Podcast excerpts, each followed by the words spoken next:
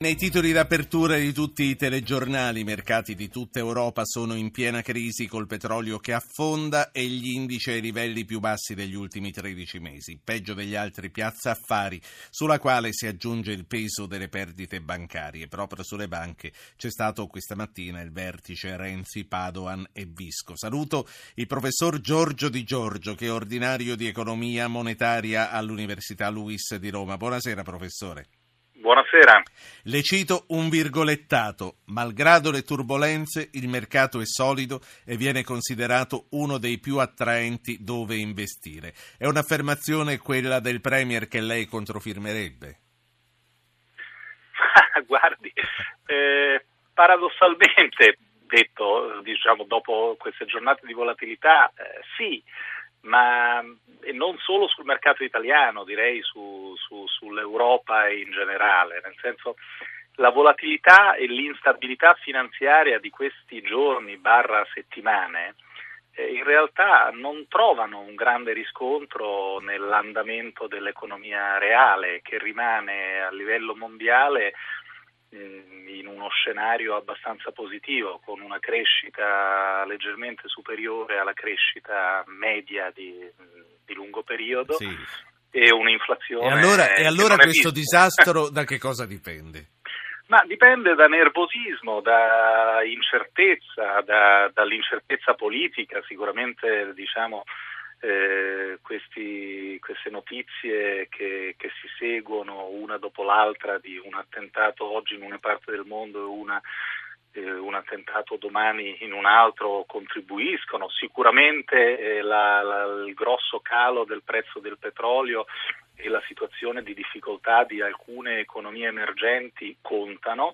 C'è molta anche incertezza eh, sull'andamento futuro dei tassi di interesse negli Stati Uniti, secondo me un po' sovrastimata questa, questa incertezza, nel senso che comunque stiamo parlando eh, di un uh, ritorno a dei tassi di interesse sì. positivi, ma sempre su livelli molto contenuti. Non si può certo Questo per quanto riguarda il mondo. Venendo invece sì. alle questioni italiane, venendo anche alla questione delle banche. Intanto, quanto pesa lo stato delle banche oggi su quello che è accaduto a Piazza Affari? E poi che cosa ci dobbiamo aspettare? Lei sa che i risparmiatori, i correntisti sono parecchio agitati in questi giorni, sentendo notizie che non capiscono, che non capiamo fino in fondo, noi non esperti. Ma, eh, l'agitazione dei risparmiatori è, è chiaramente molto comprensibile.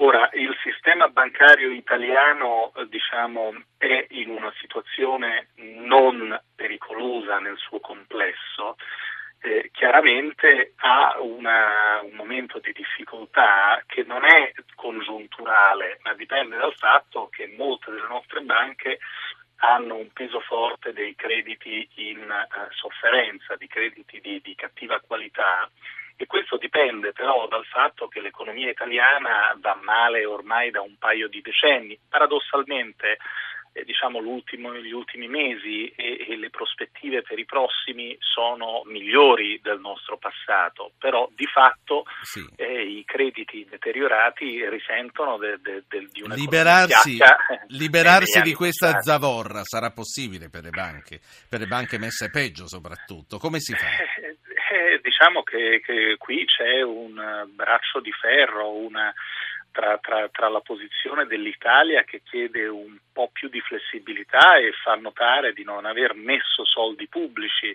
nel risistemare il settore bancario, cosa che invece hanno fatto tanti altri paesi europei e in primo luogo la Germania subito dopo diciamo, la, Però adesso la, non la, si crisi. può più. Però adesso non si può più fare, sono cambiate le regole, stiamo cercando di attrezzarci in modo diverso e sicuramente quello che, che può aiutare è una ripresa dell'economia eh, più solida, più duratura.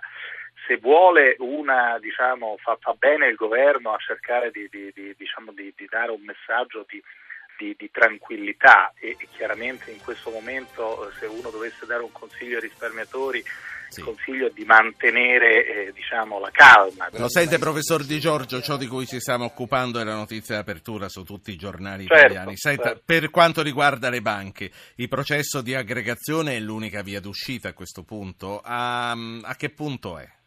Io penso di sì e penso che sia non un problema solo italiano, eh, ripeto, è un problema europeo eh, dell'Europa continentale dove il sistema bancario è ancora molto caratterizzato dall'essere un uh, sistema di banca commerciale e chiaramente quando i tassi di interesse sono molto bassi per tanto tempo questo comprime la redditività delle banche.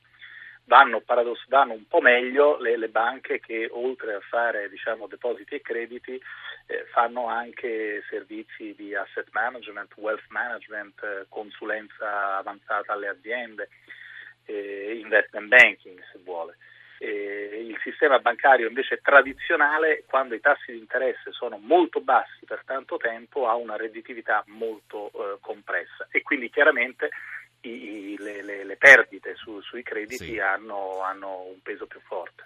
Professor Di Giorgio, eh, una frase che vedo attribuita al Presidente della Commissione di revisione dell'Ocse, che avrebbe detto attenzione, è in arrivo una valanga epica di default che travolgerà banche e correntisti. Eh, è un'esagerazione mediatica questa?